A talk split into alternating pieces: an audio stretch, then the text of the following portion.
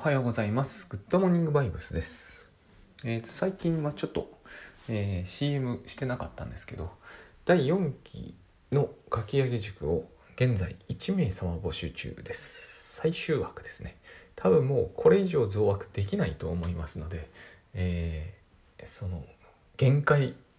ていう感じがしますので、あのよろしければですね、来月の、え中旬以降にスタートします。よろしければ、えーと、チェックしてください。あの公式ページの方とかを見ていただければあと私のツイッターとか、えー、倉園慶三さんのツイッターとか追っていただければ割と、えー、定期的に上がってくるのであるいはあれですねあの動画の YouTube のぶっちゃけ相談を、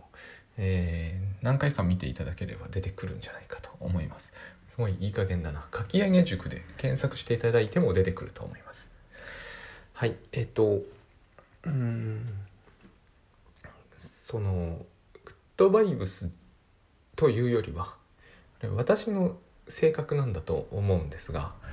えー、どちらかというとですねこう昔そうだぶっちゃけ相談で「守りのグッドバイブス」っていう表現があったんですけど私はそっちに傾きがちなんですね。理由は割と分かりやすくて大体そもそもライフハックをえー、しつこくやっていたのも同じ理由からなんですよ。基本私はあの人生はあのこれを成し遂げようとかああなろうっていう、えー、性格ではなくてですねいつからそうなったのかを説明するのは難しいですが中学生の頃だと思いますね。えっ、ー、とあの温和に暮らしていきたい派なんですよ。でこれはその守りに入っているからという面もあったとは思います。えー、体が弱いと思ってましたし、まあ、意味付けですけど思ってましたし、えー、なんだ。あの対人関係も得意ではないとこれも意味付けですが思ってました。が、えー、仮にですね、えーと、そこそこうまくいってる時でもやっぱりこう温和に過ごせればいい的なのがあるんで DNA 的なのがあると思いますね。あの性格があるのかなと。そのそういうことについて一切私とはその辺似ていないうちの娘がやっぱり私とあの発想が似てるんですよね。こうまあ穏やかに過ごせればそれに越したことはなくて、えー、何者かになりたいみたいなのがあんまないんですよ。えー、これを見るとやっぱり遺伝って大きいなこの種のことはとは思います。えー、そういうふうに育てるとかはしてないんでその人生は何者かになるより温和に過ごすべきだぞっていうようなその何て言うんですかメッセージを発したことはないですし、えーと、そういう何ですかね、えー、思想的な話は、えーと、大体学校任せみたいな感じのところがあるんですよ。この学校任せっていうことにひどく不安を覚えられる方もいるみたいでそれはそれでわかる気もするんですけどあの子供ってのはそんなに素直なもんじゃないんでえー、学校任せにしたからといって学校の道徳通りの子ができるっていうことはめったにむしろないです。えーと、うちの子は真面目に聞いてますけれども、まあ、明らかにそういう線に沿ってる感じにはならないんで、えー、人ってなかなかそうはならないです。あの何です何て言うんですかねそういう価値観とか哲学みたいなものってどこかが一方からのみ入るってことはほとんどないですよね。よほどその家が、えー、極端でない限り。うちは実家が寺だったわけだからそういう意味ではよほどそこは極端なんですよ。でもなかなかやっぱりそうはならないもんなんです。でえっと話を戻しますと、えー、だからですねあの守りに入りやすいのは、えーと、気質上あるかなとは思っているんですがあの最近それでもですねこう攻めのってのはおかしいんですけれども攻めのって感じでも違うんですがあの怖がらないということに徹しているうちにですね、えー、苦手な人が減ってくるという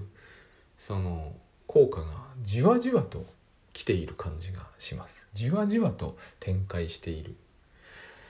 かなと。でこれはあのいろんなところでまたですね、え自分の制約がきつかったなって思っているところなんですね。えっと例えば人間関係というのは党派性って無視できないところがあるじゃないですか。えっと誰それという人は、えっと我々共通が苦手とする人だっていうあのこれですねよく SF とか漫画とかで図式化されやすいんですよねなんか共通の敵がいると,、えーと、仲良くなれるけれどもそういうあの何て言うんですかね共通の陰であの結びつくような業種性は、えーと、危険であると。まあ確かに危険なんですけど。そしてこう本当のこう、えー、情愛ではないとよく言われるんですけどこれ私は結構鶏卵なところがありましてあるという気がしまして共通の敵がないと一緒になれないっていうほど単純なもんではなくてですね一緒に暮らしているからその人が共通の敵みたいになりがちだっていう傾向も、えー、多分にあると思うんですね。例えば分かりやすいところで言いますと、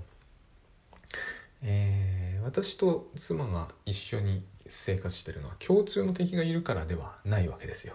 だけれども私と妻が、えー、生活しているところで、まあ、娘もいるところで、えーと、例えばこう道で見知らぬおじさんにいきなり怒鳴られたとないわけじゃないんですよ。そうすると共通の敵感みたいなのができちゃいますよね。これは、えーと、多分バラバラに歩いていてたまたまそのシーンを目撃したというのとは受け止め方が変わると思うんですよ大きく。現に変わるわけですよね。そういうふうなことっていうのが実は利害関係が、えー、共通化していくとそれこそですね利害が共有されたケースではですねこの種のことが起こるんですよね割と頻繁にだから必ずしもその共通の敵が、えー、絆を深めるとは言い切れなくてやっぱりこうその結びつきがあるところに、えー、党派性が起こるみたいなのっていうのはえーと、割とこう実際にはあのみんなさこれ別にグッドバイブスじゃなくても避けた方がいいぐらいには思ってるじゃないですか。避けられる限りにおいては。なるべくなら。でもなかなかそれがですね、えー、言うほどあらゆる人とあの上手に付き合っていけるかっていうとそこは結構あの難易度高いところもあのあったなと思うんです。あったというのはつまり私は別にグッドバイブス知っていたわけじゃないから、えー、対人関係における不安感っていうのは恐怖感まではいかないんですけど対人恐怖まではまあ行ったことないんですけど対人不安みたいなものは社交不安ってこれ言うらしいんですけどね心理学では、えー、結構根強くあったのでこれ党派的になりやすいっていうのはあのいいことだとは思ったことはないですよ。いいことだと思ったことはないんですけどあのどうしてもそういう傾向って出るなっていう。例えばあるじゃないですか。すごい自分が親しくしている人とこの人の話をするだけでもその人は嫌がるっていうのがあってそしてそのその人のことを持ち出すだけでも嫌がるような人のことは持ち出さなくなるしでその人についてあまりいい印象を持ってなかった場合はですねあるいはその人からいい、えーと、影響を受け被ってなかった場合は、えーとお互いでその人を話題にするんだったらばネガティブにするしかないところがあってポジティブにすると今度目の前の人の気分を害することになるじゃないですか。多くの場合。こういうことが、えー、党派性ってものを生むよなというのがあったので、えーと、苦手な人っていうのはどうしてもいなくならなかったわけですよ。えーと、ある意味これは苦手にしておかないとえっ、ー、と何て言うんですかねそうしないことには目の前の人との友情が壊れるまではいかないんですよね。えーと、それだったら問題があると思うんですよ。ただとはいええーと、苦手であるあると,、えーと不便ではないみたいなところがあったわけです。この問題は割と私の中ではですね問題とまでは言わないんですよね、まあ、その人の話題をそもそも出さなきゃいいっていう風に、ま、なるわけです。でえっとそこからですねいろんなこういうことがあるにせよですねやっぱり苦手な人はそれはそれとしているわけですよ。党派性の話は一例としてあってその他にもいろんなこう複雑な要因があってですね苦手な人というのはいると。でえーとまあ、現実を見に行くっていうのがグッドバイブスにあるわけですね。倉園慶三さんが時々言うその現実を見に行く難しい言い回しだと思うんですよね。私たち現実見てると思ってますからあの見に行くっていうことによって何か新しいものが見えるのかっていうことなんですけど、えー、ことというかそのえー、そもそも苦手な人は見に行かないじゃないですかここにポイントがあるんですけどね興味を持って見に行くという段階ですでにこうあの、うん、恐れと不安の選択ではなくなるっていうそれがあるんですが。えーと、実質的に私がむしろできていたのは恐れと不安を抱か抱いていることを自覚するがまあ関の山だったわけですね。えーと、僕の場合、えー、恐れと不安を抱く人とどうしても関わらねばならないシーンって非常に少ないんですね。そういう意味では、えー、恵まれてるんですがまあとはいええー、例えば家の外であってもですね今で言うとリモートワークであっても、えー、自分が不安を抱くような人と全く関わらないでは済まされないし、えーと、もともと仲が良かった人に不安を抱くということが全くないというわけにもいかないので、えーとまあ、この種のことはなくならなかったわけです。で一番自分にとってそのグッドバイブス的に、えー、考えるのはやっぱりこう、まあ、僕のことなので扁桃体というものをうんなるべくというかもうなるべくですよね。なるべく、えー、働かせずに、えー、接すると。働いてしまっていることを自覚したら、え、その時はその人について考えない。これは結構難しかったんですが有効だったんですよ。えっ、ー、と扁桃体まあ要するにその人に対して不安から恐怖心に近いそうするともうすぐ怒りに転換するんですよね。これはあの、えーと、自覚しておいてよかったと思うことの一つなんですけど、えーと、不安から恐怖に塗り替わろうとしている時にはもうその人について考えないようにすると。これが多分一番私が繰り返しやってできていた現実的な対応でこれをもう常にやっていると。それやってると,、えーと、例えばメールとか来て不安になって恐怖になったら対応できなくなるんじゃないかと思われそうなんですけど、えーと、大丈夫なんですね。23日経つと少し待たせることになるんですけどね相手のことを。23日経つと全然それほどじゃなくなると。そしたら、えー、返すと。これを、えーと、割と徹底していたわけです。あの寝かせるっていう表現あるじゃないですか。あれでもいいんですけどただ寝かせるんではなくて何て言うんですかそのやっぱりこう時間をとってですね、えー、まあエポケするんですよね。あのこの番組の言う言い方をするならば。えっ、ー、とカッコに入れるわけです。えー、この人のこのメールは漢字が悪いって思ったらまああのウッドバイブスで言う本当にそうだろうかってやつなんですけど要するにこうあれですよ。こう漢字が悪いというのをカッコに入れる。なぜならば漢字が悪いは自分の判断ですからね。えっ、ー、と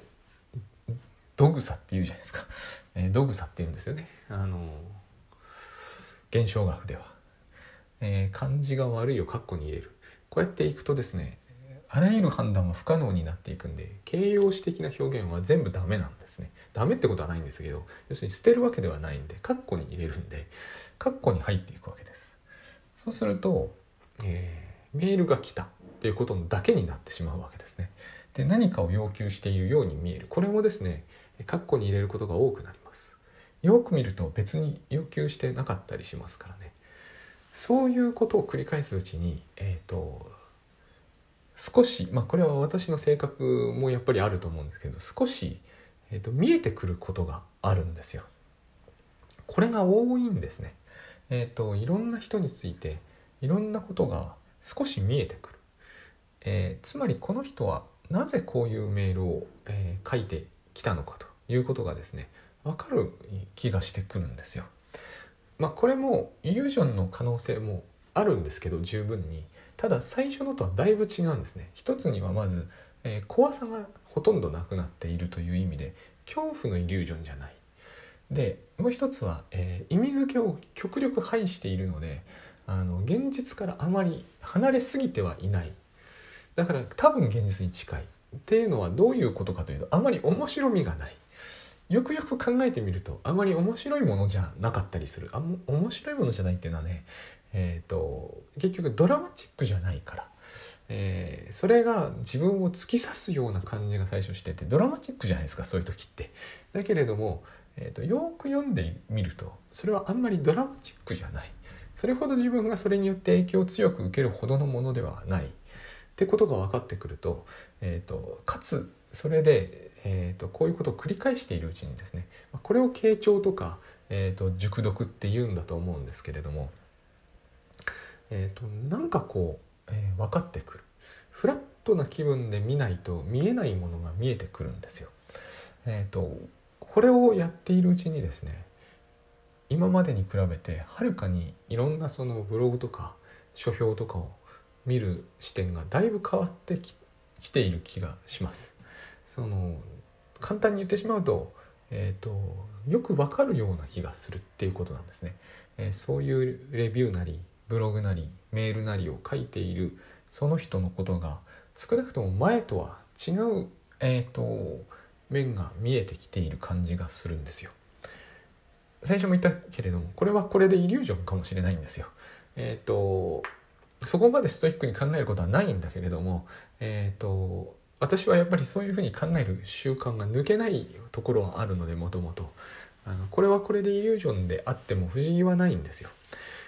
でもそれが分かっているうちにですね、えー、苦手な人が減っているこれもまた鶏卵的で苦手な人でないから見えてきているのか見えてくると苦手じゃなくなっているのかはえっ、ー、とその何て言うんですかねきっかけがどっちが先なのかは何とも言えませんが、えーと、何にしてもそういう現象が起こってくるんですね。で苦手な人が好きになるわけでは私の場合はないんですが苦手ではなくなってくると。そうするとあのいろんな考え方があるじゃないですか、えー、それこそ私が得意としない、えー、5カ年計画から逆ゴールから逆算するみたいな。そういうのも、えーと、書いている人の、えー、ことが書いている人の何て言うんですかね。その条条件とか、えー、条件とかそのそれによって、えー、自分の中で、えーと、克服したい何かみたいなものが分かってくる気がすると,、えーと少なくともその人についての、えー不安がなくなります。全然。でその状況がしばらく続くともうこのしばらくは結構なしばらくで1年以上続くと、えー、なんとなくなんですけれどもえっ、ー、と要するに倉園さんが言うところの興味が持てる気がするんですよ。この辺が私はこう何て言うんですかね、えーと活性化しにくいんだなっては思うんですよね。えーと、よく見ると関心が湧きますみたいに倉園さんがサクッとおっしゃってたことがこう1年半から2年かかってる感じなんですよね。えーと、関心が少しずつ向いていってるような気がするんですよ。そのレベルにとどまってるんですね。ただそうしてみると思わぬものが結構発見できてきましてつまり当初は全然そういうふうにこれもだから先ほど言った通りえーと、事実はそうじゃないかもしれないんです。これは結構大事だなと思うんですがただ事実がそうでないんだけれども異なるイリュージョンを自分が展開させることができてるこれがですね意外に不安に縛られてるとできないことなんです。えーと、特定の見方しかできないっていうのはこういうことを言うんだなとつまり、えー、恐怖にふさわしいイリュージョンしか上がってこないんですよ自分の中で。えーと、あるメールをもらってそれがクレームメールであると思った時にはもう、えー、恐怖そのメールがクレームで自分としてはとっても不愉快だというその気持ちにマッチするイリュージョン以外は何も上がってこなくなっちゃうんですが、えー、これをさっき言ったように手間のかかる方法で繰り返し繰り返しこう、えー、意味付けを括弧に入れ意味付けを括弧に入れしていて不安がだんだん薄れていくにつれてですね、えーと異なるイリュージョンがおそらく上がってくるようになる。でこれもイリュージョンか現実かっていう議論は一旦置いといてですね自分の中では、えーと、この怖くないイリュージョンが立ち上ってくるというのはこれがだから、えー、視点が変わるということの、えーと、私の中で起こる、えー、現実なんだなとそういう気がしています。で私にとってこれが、えー、言うならばですね、え攻めのグッドバイブスになるんですよ。これをするために、えーと、不安と恐怖を、えー、恐怖と不安を、えーと、収めて意味付けを手放すのはそれをやるだけの価値は十分ある。結局こう見えてないものを見たいっていうのは私の中には結構あるんだと思うんですね根深くあるんだと思うんですだから、えーと、私はそういうことがきっと好きな人間なんで、えー、その人がどういうこうさっきも言いましたけど何て言うんですかね、えー、どういう問題を克服したくてどういう条件であるいはどんな、えー、それこそ、えー、養育歴のせいでこういうことを、えーと、主張したいのかということが、え、それまでとはすごく違う、えー、イリュージョンを通じて感じられてくるっていうのが面白い面白いなと思います。それまでの自分にはあのなかなか見なんて言うんですかねあの発生しない展開だったのでこの種の展開は大変面白いし、まあ、興味深いと思うようになったんですね。これが興味なんだと。まあ、これは人に対する興味とダイレクトで同じじゃないかもしれませんけれども C、えーと、苦手な人が好きになっているというところまで言ってないですが、えー、苦手ではなくなる。そしてそうすると初めてですね苦手な人が苦手でなくなるというこの転換はですね、えーと、私の対人的な難しさを克服する上では大きな意味を持つんです。あのプラゾンさんが時々おっしゃるように、えー、どうしても長く付き合っている人ほど苦手になる可能性が上がるのでえー、長生きすればするほど苦手な人は増えるんですよね。まあ、今後私は老化老人になっていくと今度死別っていうことによって減るかもしれませんが何にしてもなかなかですね、えー、人間関係一般の印象を私が持ってるっていう意味ですね、えー、良くなる要素があまりないなかったんですよ。これまで。それは大きなえーと、困惑だったんですね。なぜ自分は苦手な人が増えていくのかと。でもようやく最近になってこの線で、えー、苦手な人が少なくとも苦手ではなくなっていくという逆転現象なのでこれは。起きるとですねあのだんだんこうやっぱり楽になるじゃないですか。そしてこの楽になるのは、えーと、希望としてでかいですよね。今でも苦手な人がいたとしても、えー、少なくともその人が苦手でなくなる可能性は大いにあってしかも一応その手段も手段というのかな、えー、分かっているということになる。同じように常にできるとは限らないんですよ。やっぱりそのまず収めて収めることはそれなりにできますけど意味付けを取っていく。この作業結構面倒くさいですからね、えー、面倒くさいというイリュージョンがありますからね。そのイリュージョンを取りながらそこまでして本当に何か見えるんだろうかと思っちゃうんですよねでも見えるという経験がえーと、ポツポツとでもあると、えー、これをやってみる会話あるじゃないですか。それを、えーと、目指してですね、